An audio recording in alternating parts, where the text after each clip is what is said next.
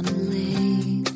She is dreaming, she is drifting, never been so wide awake.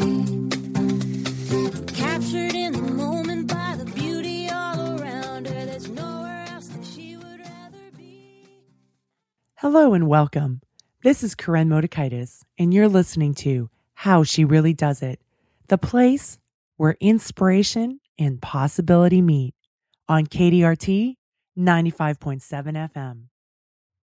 Susan Hyatt is back, and we are going to be talking about in removing the drama from your life. We're going to talk about what creates drama. Drama, sometimes we use it to ask for what we want because we don't know how to ask for what we want, how to remove it, trusting yourself, the body compass, in choosing your thoughts. I will circle back after my conversation with Susan. Thanks so much for listening. All right. Hello and welcome back, Susan Hyatt. I'm so excited to talk to you today about removing drama from your life.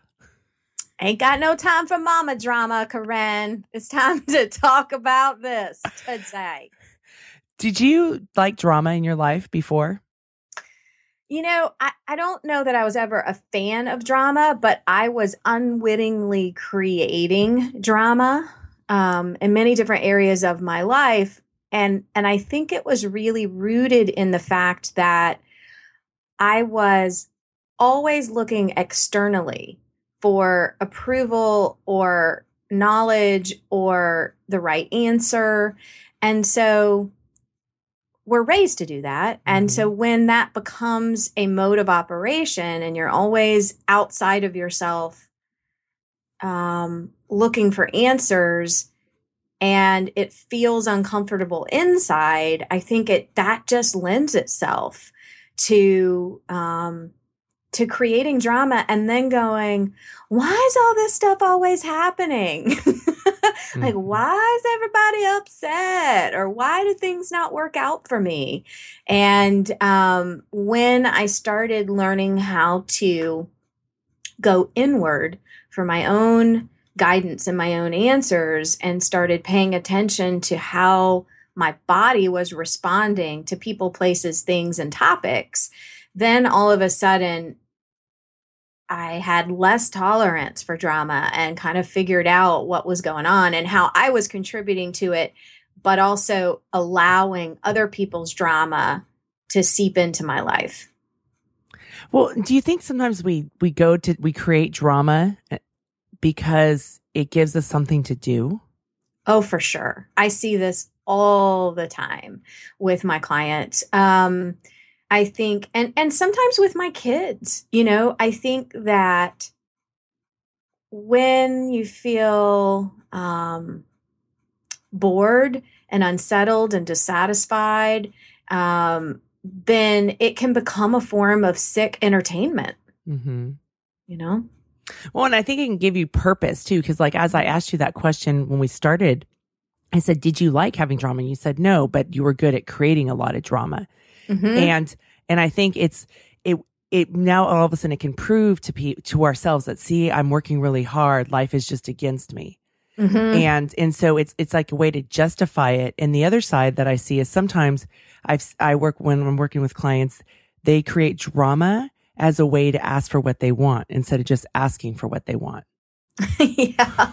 Yeah for sure. It's it's sort of this big explosion that happens so that th- that's how they create the path for saying what they what they really want because the the ability to just calmly claim and own what it is they want or the issue they're having um, is not is not taught to us i don't think. And many times we're not given role models that that model a low drama way of life. I mean if you if you look at reality television as an example right like people tune into that they want to Mhm. see that it's like a, a train wreck they can't look away from and i think it's interesting to also see how um, what's happening in uh, television and movies and and lyrics,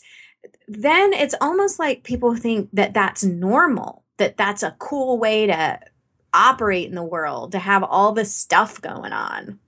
Yeah. I know I've had to say to my teenage son, you know, life really isn't like the Jackass movie. You know, people really aren't going around playing pranks on one another to the level of what's happening on Comedy Central.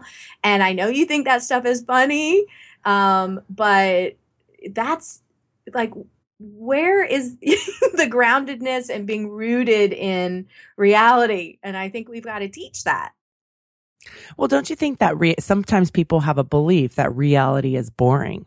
Mm-hmm. yeah. Yeah so- i do. I do. And i think that if your reality um, revolves around obligations that you don't like and work that sucks your soul and you know, using food, alcohol, shopping, gambling, what have you to numb feelings, then yeah, I mean, reality is going to suck if that's what's happening. well, and especially when you don't know how to ask for what you want and just to say, this is what I would like. Right. Mm-hmm. Because so often people, I think the drama is part of the being able to have that permission to say or validation of, see, I do deserve this. Mm-hmm. You know, I remember like, you know, I would have such a bad day and I'd say, oh, this is why I deserve to have that, this third bowl of ice cream. Yeah. You know, it was the drama of it instead of getting clear about, well, what's going on in my mm-hmm. life right now that mm-hmm. I'm thinking this. Mm-hmm. Yeah. And, and I think everyone sort of knows someone who seems to thrive off of drama. And, and I do think that sometimes people create drama to feel better about what's going on internally. It's a it's a reality TV distraction, you know? It's a it's a coping skill gone wrong is what it is. Put that on a t-shirt. a coping skill gone wrong. Yes, it is. Well, and drama takes so much energy. It's exhausting. Mm-hmm. It, oh, oh my gosh.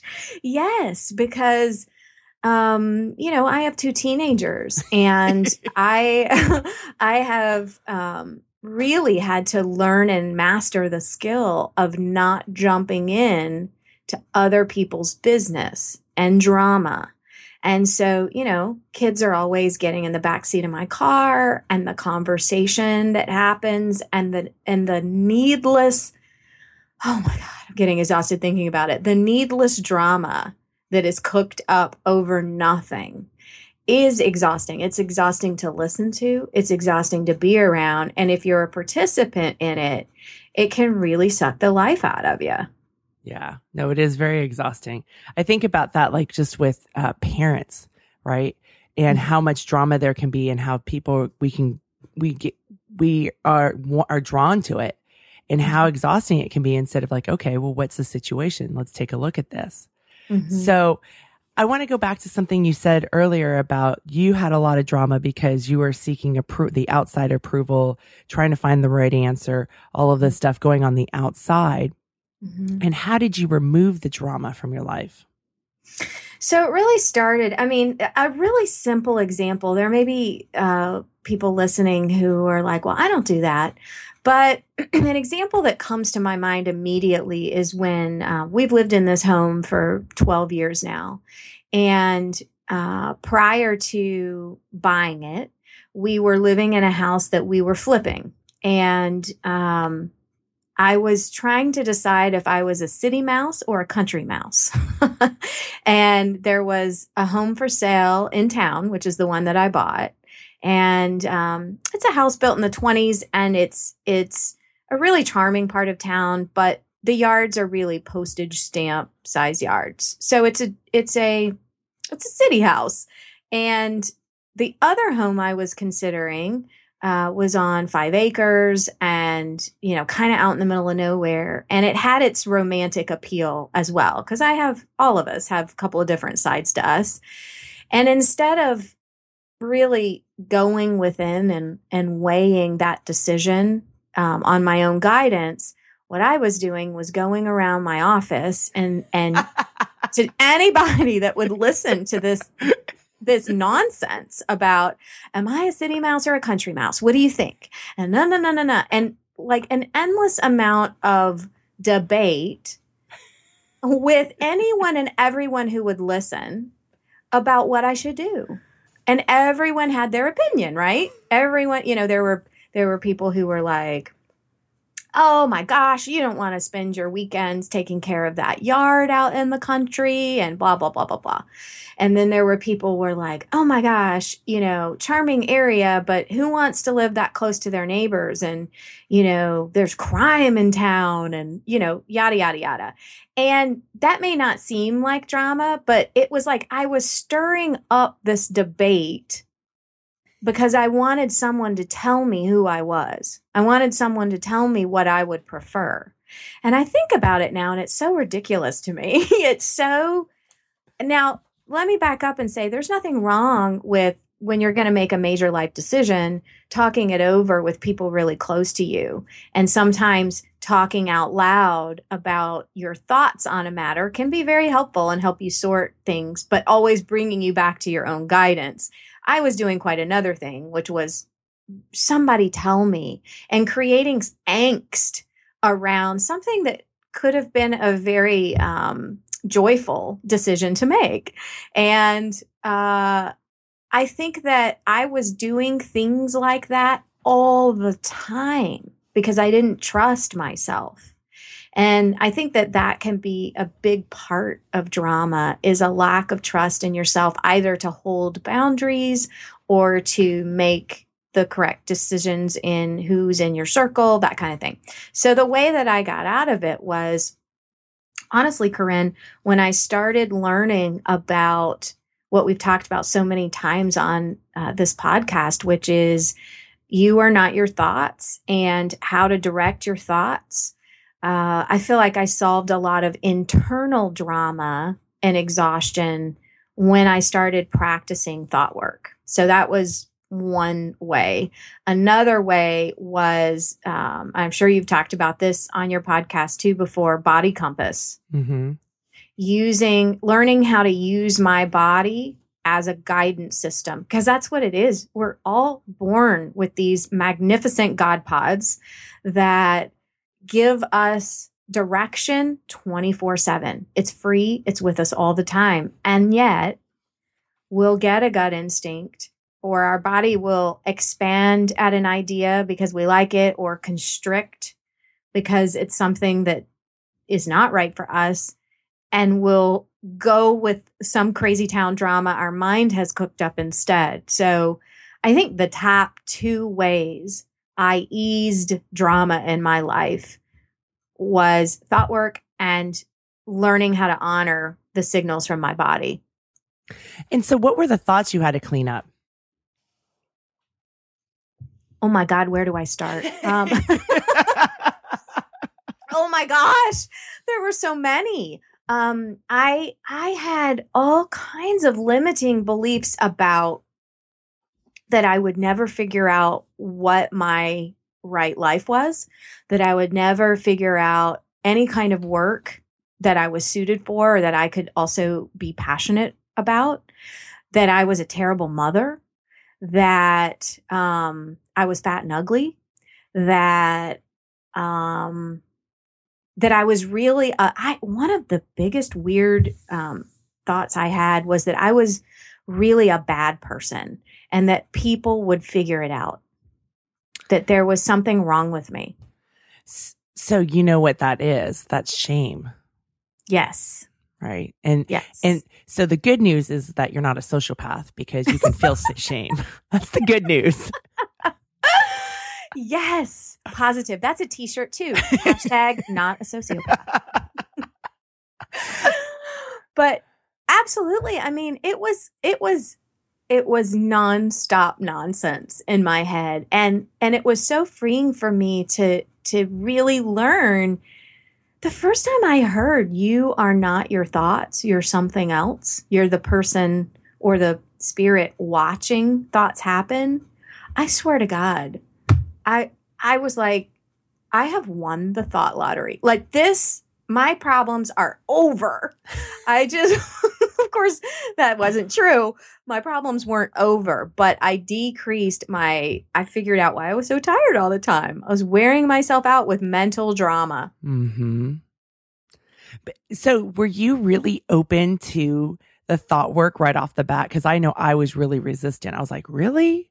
This just seems. And for one, it was it was too easy. Mm, to be able to choose your own thoughts. And then two, it was like, really, is this really authentic? So I, and you know me, I'm, I'm a bit more skeptical. So Yes. we're, I remember our first conversation, Koren. I remember.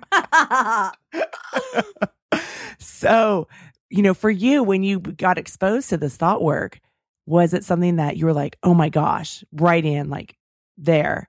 Or did you slowly get into it? No, I really was a, a early adopter. I really was. Um, the moment I heard it, I was like, "Wait, what?" I was sort of like, "Hold, up," and then the more I sort of listened and learned about it, I was like, "Okay, I'm giving this a shot. Like this, I am going to do this because I I experienced relief at just the consideration that it might be true. Mm-hmm. And so I actually wasn't so skeptical about it. Um, I don't know why, but I was very, um, very much someone who embraced it. And I think it may have been just that I was exhausted from believing negative things. So I so badly wanted it to be effective. And, and it turned out it was. Mm-hmm. Well, I mean, and really, when you know, when you think that when we believe that we're a bad person, and how many listeners out there are really believing that, Mm-hmm. and that, and that's the voice of shame. Shame is, I, I am bad. Guilt is, I did something bad. Mm, that's And- a brilliant distinction. Yeah. So when when we realize that, okay, we're not sociopaths because we have shame, which is a Mhm. good thing, and then is this message even true? Is it true that I'm bad? Is it true that I'm a terrible mother? Mhm. Right? Or is it more true that okay, sometimes I make mistakes? Right. right? And it doesn't mean we're bad. It's not good or bad, right or wrong. It's in and then because when we go into bad, when we go into that shame, shame loves secrecy. Yes. Yes. And then you can't reflect, you can't grow, and then you're sitting in a fixed mindset. Mhm. So it's so important to to really identify like, oh, okay, this is what I'm feeling. This is what I'm thinking. And is this true for me? Yeah. Yeah. I mean, it, it, you're so spot on because part of the drama was believing, th- believing these things that were ruminating around in my mind and then, um, trying to hide that. So it was, um, I was fronting all the time. I was exhausting myself by, you know, people would say, you know, how are things? Great. Everything's great. You know, and and they weren't great. Mhm. And and that was another thing I felt shameful about was that um I recently wrote a blog post about how gratitude can sometimes the dark side of gratitude in my opinion is that it can keep you stuck in tolerating something that you're over. And I, I was feeling ashamed that i wasn't more grateful for the life that i had. And and so that kept me there for a while like no no no you should just be grateful because lots of people don't have the things that you have the family that you have you know the husband the children that you have. And so it was like this catch 22 the more i increased my gratitude practice in some ways it was wonderful but in other ways it was like who are you to think that you can have anything else? You need to just be grateful for this And that stops your dreaming, doesn't it? Right there. yeah yeah It stops Yeah. your dreaming and stops that believing and looking forward. And we want to grow and evolve. I mean, that that's the other side is we don't need permission to grow and evolve. Like just we our bodies, our our minds want to grow and evolve. We don't want to just sit here and do nothing. Right. Yeah. I mean, it's just the nature of being a human being. Mhm. You're going to change, grow, and evolve. Well, change is going to happen regardless. Hopefully, hopefully, you're going to embrace that and change and grow. But yeah, I mean, I think that um, all of those things created such internal drama for me that once I started practicing thought work and started um, paying attention to my gut instinct and my body compass, then all of a sudden I th- would would notice like, huh, don't feel so great when I hang out with that person. Mm-hmm. Or, wow, it feels really shitty to be on the phone with her and listen to her gossip. Mm-hmm. And then, so I started um, making changes in my life to not only um, try to stamp out the internal drama, but to have boundaries around my time and energy so that I wasn't inviting drama in from other people. Mm-hmm. You, you know, it's so interesting because a few weeks ago I was talking to a friend who lives in another town and really darling, darling person, but she was talking about the the gossip and and all of that stuff, and I Mm-hmm. was just I was astonished. I'm like, wow, there are people out there like that because I've I've done so much cleaning up in my own life that's just not part of my day to day life. Mhm. And Yeah. you know, and there was like this gossip and backstabbing. I'm like, I was just astounded. I was to- literally astounded.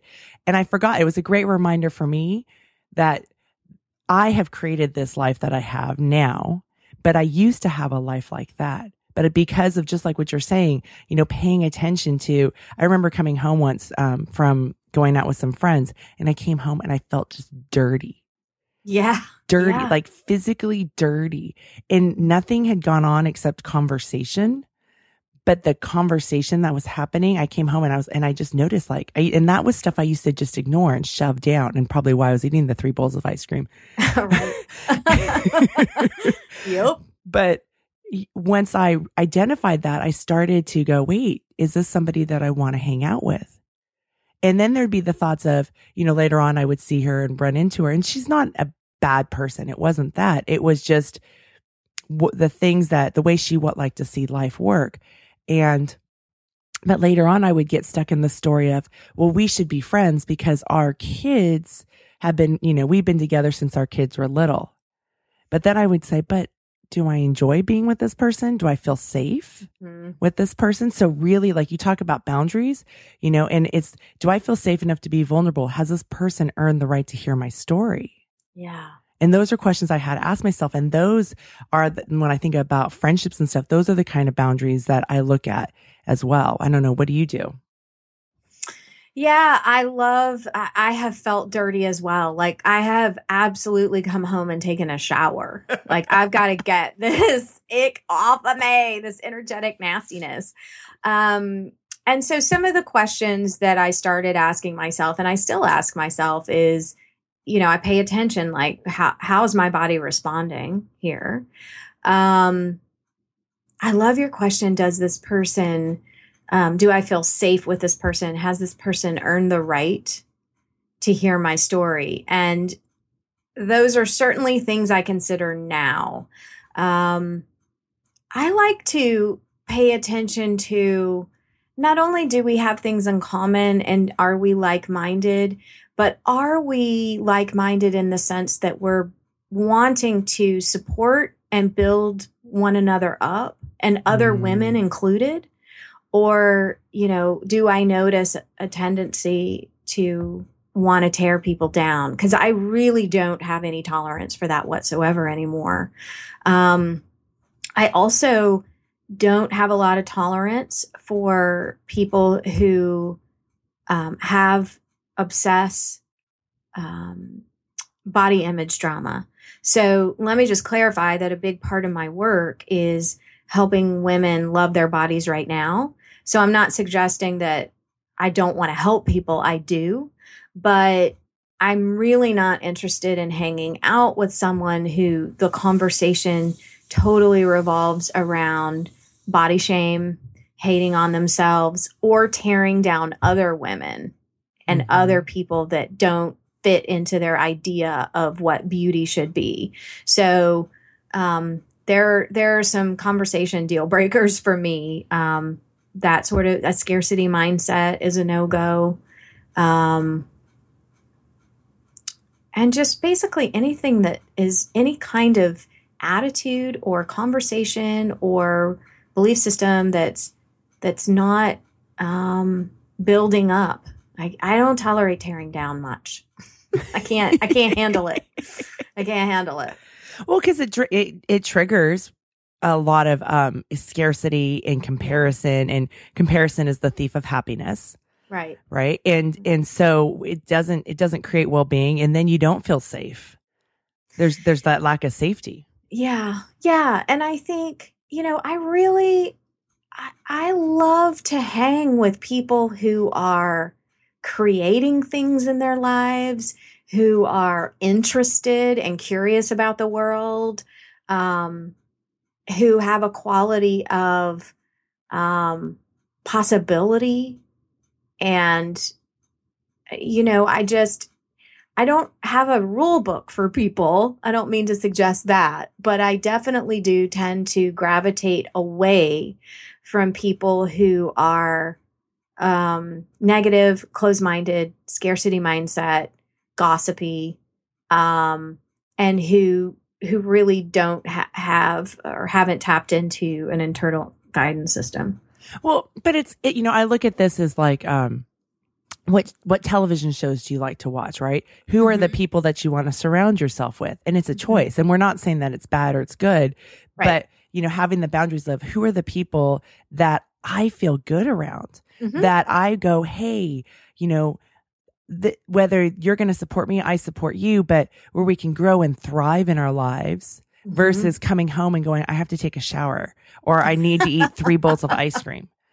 right. Right? Right. Because this feeling just feels so icky that I'm trying to push it down. I'm trying to run away from it. And that and that doesn't help anybody. So it's like how can we contribute? And so the the group of people that we surround ourselves with are just so important. Um and that and I guess, you know, as we get clear about not wanting to have drama, you know, it's so interesting because as I've moved more into my life inside myself because just like you, I used to go around and ask people, did I make the right decision? What do you think? What do you and these were people that I didn't even respect their opinion. Right. Right. But I was asking because, you know, I was approval whoring myself. I was like, let me see what they think. Let me see what they think. Cause, and it was, I gave their opinion more weight than my own. Mhm. And, but there was so much drama. And then it was like, oh my God, there's, you know, I, there's 12 people that say yes and 13 people that say no. And which one's the right? Instead of, well, what do I want? Mhm. You know, what works? And I love what you said of, I'm going to give this a shot. Like that is such a growth mindset belief of, I, I'm going to give this a shot. Doesn't have to be perfect. Don't know if it's going to be right or wrong because that's what stops a lot of people. And that's Yeah. also what triggers a lot of drama is, am I making the right decision? Right? Yeah. because if they don't make the right decision and don't get that A, then everything's going to fall apart. Supposedly. right right i mean i i i now think about you know everything is pretty much an experiment and it's like well let's just see what happens let's see what happens if we try to learn webinars or let's see what happens if we start a podcast and it's uh, you know the my recovering perfectionism sometimes raises its ugly head but i've gotten pretty good at at uh, being all right with the b minus not the a plus Did you try to be A plus before?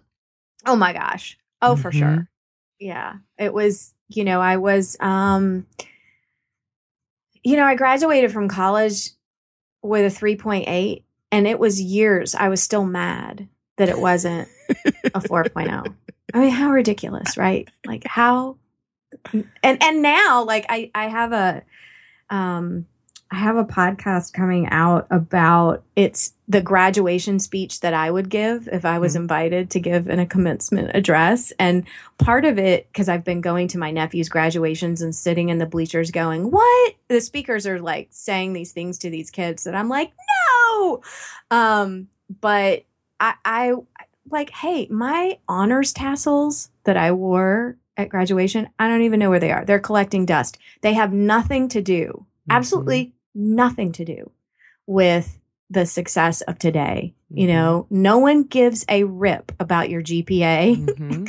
after the age of like 23. And if they do, there's something wrong with them.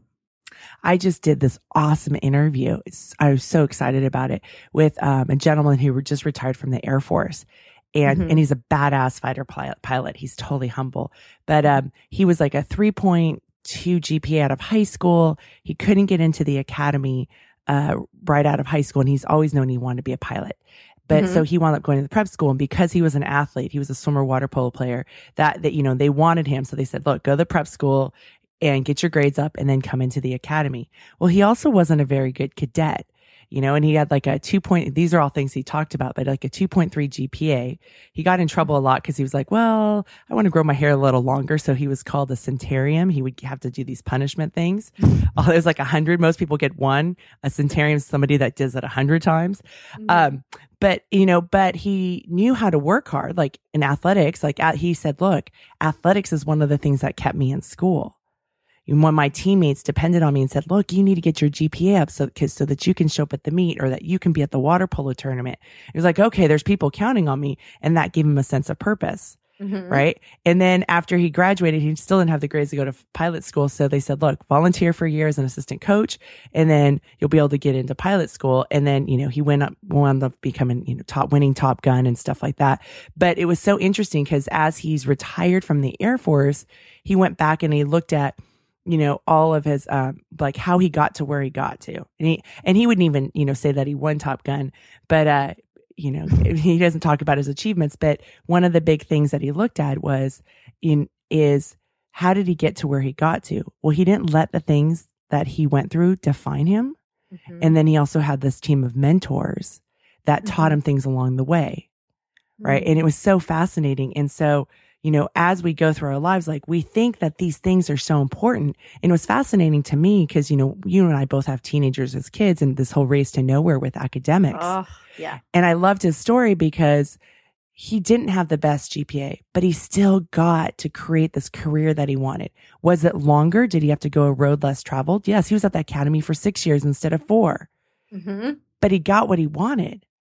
You know, and he was, and he knew how to work hard and he knew how to, you know, he talked about how important debriefing was at the end of, you know, going out and doing the fighter pilot thing and coming back and being able to give feedback. Well, one of the things as an athlete is that you're constantly getting feedback you know and then when you're a captain of the team you're also maybe giving feedback to your coach about what's going on with the team. So those are things that skill sets that he had to practice.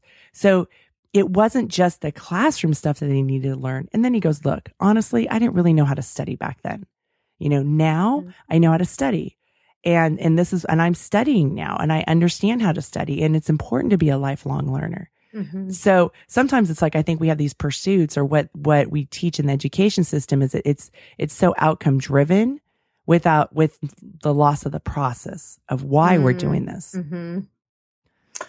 Yeah, I mean, I think that again, I mean, I think a lot of um, a lot of young people um, do what I did, which is like if you follow this checklist, if you follow these rules, this is how you get the holy grail.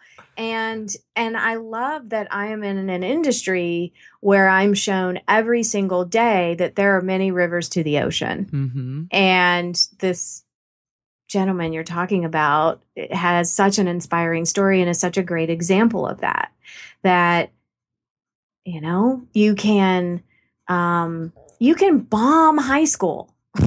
You can Mm-hmm. and still have an amazing future and career. I see it every day. And you can also study really really hard and do amazing as well. I'm not i'm not down on education. I'm Mhm. just saying there sometimes um there there are different paths and journeys that that we all need to take so Well, and just not to let it define you or create drama. The other side is that, like, I have one of my coaches, she graduated top two in the engineering program. And we have a really good engineering school here. And there was no drama. She just decided, okay, this is how much time I'm going to allocate to school. I'm going to get it done. Boom. She was focused. She understood it. She got it done. No drama. All throughout school, never had an issue with her about the drama of school, how hard it is. She just got Mhm. focused, right? And she Mhm. had high grades. It was, I mean, it was not a problem for her to get an A. And a lot of times, though, it's that drama of, oh, this is going to be so hard, or oh my gosh, I have to go to calculus, or oh, this, or oh, that. It's really simple. What do you want? These are the steps to get there, right? If you Mhm. want to be a doctor, this is what you need to do.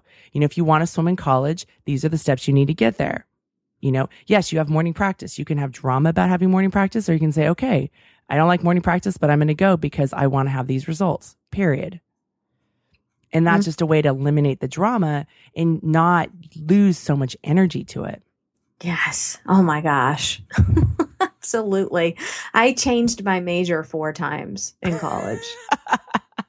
I still graduated on time. I was very proud of that. But again, it was a it was a symptom of not understanding my internal guidance system and and asking, you know, listening to guidance counselors and uh, experts and other people about what I should be doing with my life. hmm Interesting.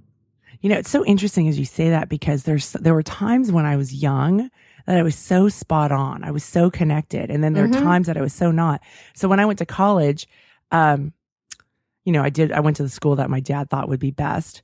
And uh, but I didn't really like the school and I didn't really like the major. And then I was gonna try to leave and try to leave. And and then I did the one good thing is that I was able to connect with somebody and she said, you know, why do you want to leave? And I said, well, they don't have the major I, ha- I want here. And she said, well, why don't you just create your own? And I'm like, you Mm. can do that? And she said, yeah. So she connected me with the people. I created my own major. Wow. Yeah. Yeah. So, you know, and it was so interesting. So it was like once I got, and I remember kind of like in those first couple years of really struggling, should I stay? Should I go? What should I do? And then once I got really clear of, okay, well, now I can create my own major. And what are the things that are important to me? What are my priorities? If I went to a new school, I'd spend more money, spend more time. You know, did I want to leave? Did I, wh- what did I want to do? And it, all of a sudden, it like, it fell right into place right? Because I wasn't into all this drama of right decision, wrong decision, but being able to be grounded and say, no, I can, I can go a different path than everybody else and I can create my own major. And it's so funny because now after being faculty, you know, at a college and understanding curriculum and stuff, I'm like, oh my gosh, I created my own major at 19 and I did the same thing that faculty people do, you know, as far as having to go through curriculum review and, uh, you know, and all of that stuff. Mhm. It was fascinating. And I was kind of like, oh, I'm working the system you know but i really wasn't because i had i had to do more work than the regular student to even just get it approved and then find people that would you know be my advisors for it so it was really incredible That's cool. You are such a badass. takes one to know one I spotted. I got it. That's right. so okay so the body compass thought uh, thought work other stuff that's helped you remove drama or that helps your clients remove drama Well, I think once once you can learn body compass, then it's applying uh, your body compass to everything, people, places, things. And so what that ends up doing is weeding out um people, places and things that can create drama in your life. So like we were talking about going out with people and then feeling like you needed a shower.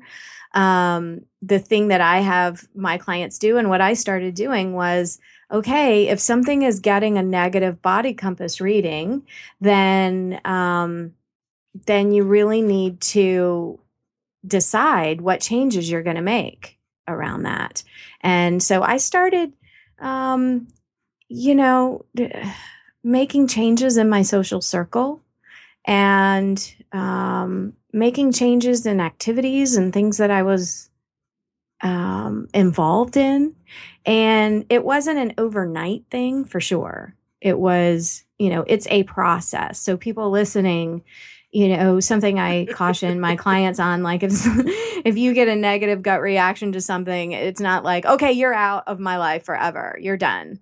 It, it, it can be a process and a negative body compass reading is just an invitation to evaluate.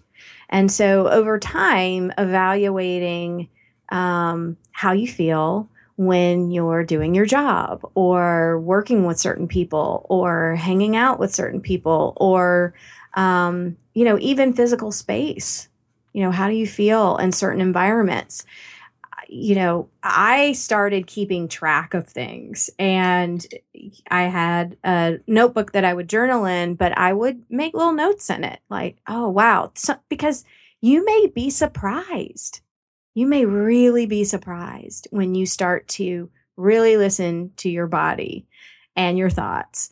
Um, things that you have been tolerating for a long time just because you thought you didn't have any other option, what will bubble up to the surface when you do start to pay attention. And so it's almost like um, taking inventory. mm-hmm. in your life. Do you think that uh, the body compass is as effective when you have a scarcity mindset? Do I think that the say it again? The body compass is as effective when you have a Mm. scarcity mindset. Well, what's interesting is I think one can inform the other. So I think if you if you learn body compass and you're riddled with negative thinking, I think that your body, if you're paying attention to your body, it's going to clue you in to what you're thinking that is painful.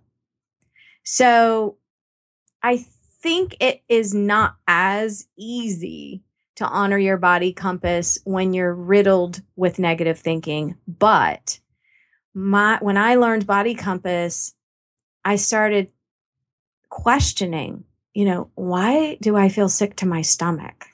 Or why is my jaw so tight? Why are my shoulders all the way up to my earlobes as I'm sitting at my desk? And then I started tuning in to what I was thinking that was creating that physical sensation in my body.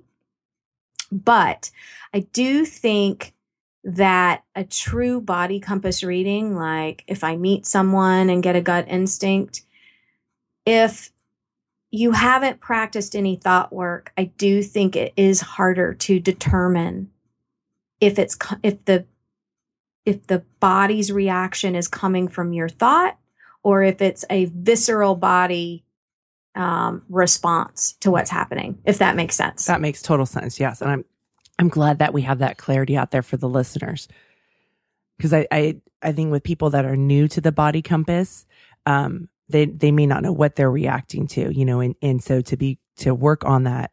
And the the other side, I always tell my clients because they're like, "Can't you just be the fairy godmother?" I'm like, "No, it's not bippity boppity boo, and here you churn." You know, it's the process. You practice, you pay attention, and I love how you say that the the negative body compass is just an invitation to evaluate. hmm And so Yeah. I like, and I do, I just watch a lot. I become much more the compassionate observer where I'm watching, I'm paying attention, I'm checking in, I'm listening. I'm, I'm, like you said, you keeping track, right? Keeping a tally or whatever. Like I just pay attention. And then over a period of time, I may make a decision. hmm So it's not like, oh, this person's gone. Like that person that, you know, and I still see that person on occasion and I'll say hello, but that's not somebody I'm going to go spend an evening with anymore right. and um and that person's not a bad person i just look at it as we're not a good fit and that's okay um Right. But it was like some over time and then there would be times that i would get stuck in the story of again we should be friends because of xyz but then i, I would check back in and go well how do i feel with that and Mhm. um the feeling was you know it didn't feel so safe and so but why would i do that i would rather be home with myself and feel safe Yeah. Yeah. Yeah, boy, once you really take the lid off of this jar, it can be um, a challenge. For me, it is it is a Olympic feat to have a, a meal with someone who is um, prone to drama. It's, uh, my toleration for it is almost nil. so I've come a long way. Yeah, no, it's it's it's really interesting. But then that's also about we get the right to choose, whether it's choose our thoughts, choose who we want to be around with, how do we want to spend our time. And and right there when I think when we realize or give ourselves permission to choose, what do we want? Mhm. That eliminates a lot of the drama instead of, oh, what am I supposed to do? But I don't want to do it and da da da da and I'm obligated. But what do you want to do? Period. Yep. I guess it's question mark. and that you and that you deserve you absolutely deserve to honor what you want and what you like that it the end of story the, you don't have to rationalize it explain it understand it sometimes it just is and it's okay and like you said it doesn't make someone bad it just means it's not a good fit mm-hmm. But man, does that bring out the haters? oh yeah, girl. mm-hmm. Mm-hmm. Well, I, know, I well- might know a little about that. We'll have to do a show about judgment. yes, that would be a fun call. Yes. All right. So as we wrap up the show today about removing drama from your life. So the things, some of the things you talked about, you know, was we, uh, maybe we were creating drama. So paying attention to that. Um, and uh, using drama as a way to ask for what you want instead of just asking for what you want. Um, learning how to remove the drama, trusting yourself, the body compass, realizing we can choose our thoughts. Anything else you'd like to add? Um, I, I think just one last thing that I would add is just to ask everyone who's listening to decide what feeling state do I most want to enjoy this day?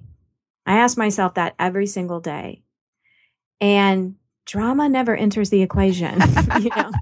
So so if you're setting the intention that, you know, I would really love to feel inspired today or productive today or um, peaceful today, whatever that might be, then anything that is in contrast to that, whether it's your own thinking or an activity or something someone else is doing, that you have the power to say, uh uh-uh, uh not up in here.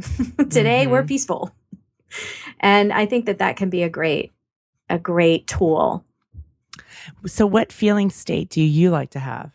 Oh my gosh, my number one is inspired.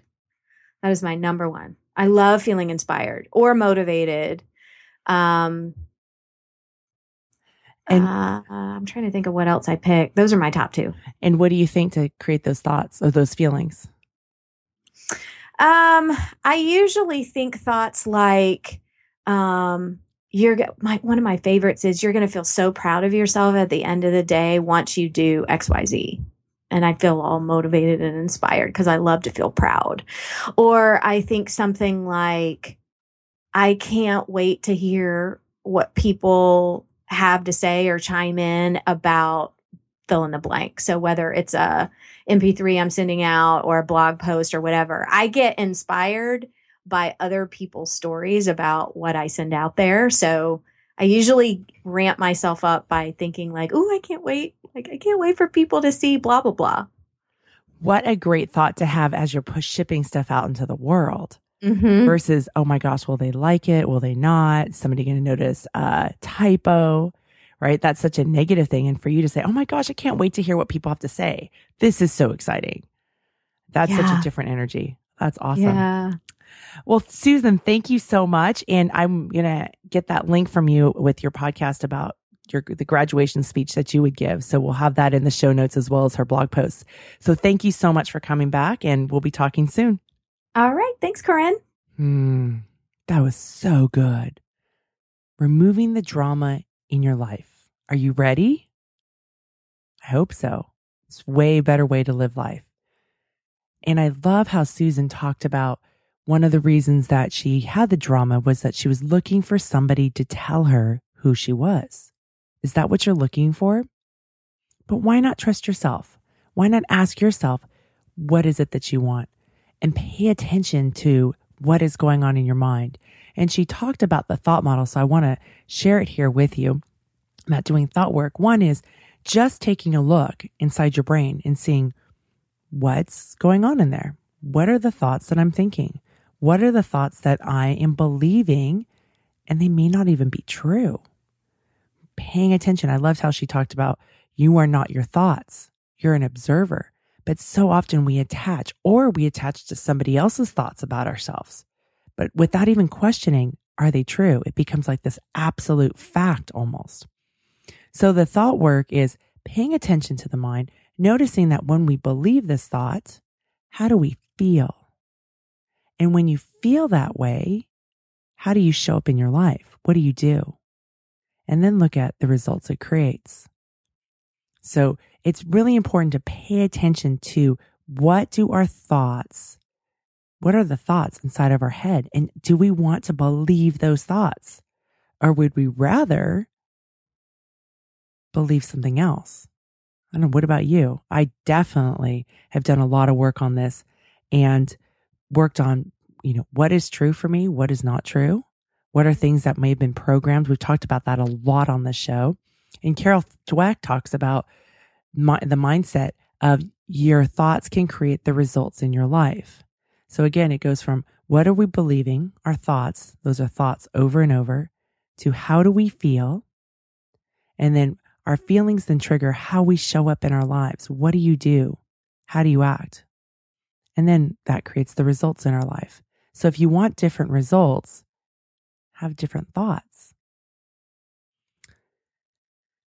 And then the other thing that's really important is sharing your story with someone who's earned the right to hear it. So when Susan and I were going around and getting opinions of other people, remember I said there were people in there that I didn't even respect, but I was asking them. And it wasn't even, I wasn't self aware yet to realize, okay, have they earned the right to hear my story? Because I really believed authenticity meant I shared it with everybody but it's about sharing your story with somebody who's earned the right to hear it. And what I invite you to do is go ahead and create a list right now. That way you know who those people are because when you're going through a hard time, we're not as resourceful. Our brain starts to shut down. So when we know what our list is, then we can go to those people and you know, after we've owned our story, we've paid attention to the thoughts and usually the voices, you're not enough. Who the hell are you? You're a fraud right? When you hear that voice, how do you feel? It's usually shame, which we're not so aware of, but I, which I love to talk about. And usually when we're in shame, most people act in ways of either they hide and disconnect, they move towards people and what I call approval whoring, or my personal favorite go to is inner gladiator. You're going to mess with me, bring it on. None of that is effective. It just creates more disconnection right? So then there becomes this evidence of, oh, see, I am not enough. People don't want to be around me or whatever it may be. And then that just becomes this shame storm. So to question our thoughts and say, okay, I'm not enough. Is that true? And maybe it's, I don't know how to cook this dish.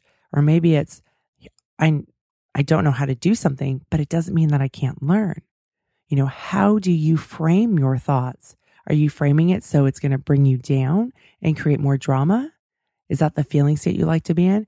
Or do you want to be inspired or mo- motivated or confident? What is that feeling state that you want to wake up with or that you want to start your day? You may not wake up with that feeling state, but to determine what is it that you want to feel that day when you get up? Do you want to be confident, motivated, determined, happy, peaceful, full of ease? What is it that you want? And you can go and create it. And then here's the other thing. It's not about being ignorant or pretending that things aren't there because throughout the day, things happen, right? Children do stuff. Um, cooking dishes get maybe burned. Stuff occurs throughout the day. But do we want to choose to define our focus from those things? Or do we want to look at how amazing our lives are right here, right now? And really looking at that and what do we want to hold on to and what do we want to attach to? The other thing I really liked, she talked about, let's just try it. Let's try it. Let's give it a go. Right. And a lot of times you'll hear me say, go and experiment.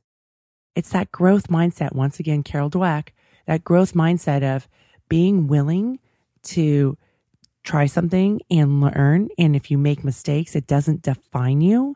It's giving you information. And if you want different results, what can you look at doing differently? Maybe it's about learning something.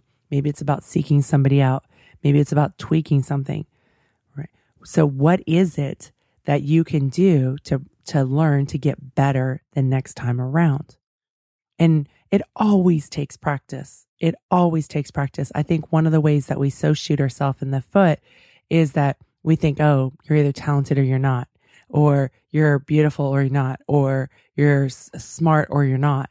It's not black and white like that. It's practice, practice, practice, circle back, practice, fall down, circle back and practice some more constantly practicing. So, my question for you is what is the feeling state that you want each day? Think about that. What is the feeling state? And does it scare you to think about having a joyful feeling or to let go of drama? Because what's going to fill that space when drama's not there? That is going to be uncomfortable. If you're used to drama and liking drama, it's going to be uncomfortable to have that open space and you're going to want to fill it because you don't want that uncomfortable feeling. The great news is uncomfortable feelings do go away. So, and you can survive it. You will, and you will move through it. So you can feel the feeling. It won't take you down. And then decide what do you want to fill that space with? What feeling state? Joy, happiness, love, confidence, motivation. What is it? And then think about, well, what do you need to tell yourself? What is the belief that you need to believe? Instead of, I'll never figure this out, which is a very self defeating thought, is I'm resourceful. Right now, I may not be able to see the answer, but I know I will get this. I know I will get this. And maybe that makes you feel confident or motivated. And never lie to yourself. I'm not a big fan of fake it till you make it because I truly believe that if you live with a lot of shame gremlins in your head who like to tell you you're not enough or you're a fraud, as soon as you fake it till you make it, the shame gremlins are more than happy to say to you, see, you're a fraud. Liar, liar, pants on fire. So I think it's much better to find a belief that you do believe. And remember, I always talk about small hinges can move big doors. So maybe it's not exactly the result that you want, but what's something that you can believe and it may be a little stretch and keep practicing that and stretching that yourself. So Susan and I are inviting you to ditch the drama, practice looking at your mind, understanding how your thoughts create your feelings and then trigger how you may act or react to things and the results in your life. Pay attention to that. And I just had a great time talking with Susan. So I'm glad that she came back and I look forward to more conversations with her. And I invite you to join our community at howshereallydoesit.com. Sign up for my weekly newsletter and you can get resources there and create a life that you really love, plus some insights that I only share on the newsletter. If you like what you're hearing, please let me know by heading over to iTunes. I read every single comment and it's a fun thing for me. So it gives me a little, it gives a little back back to me um, for the show. Leave a comment.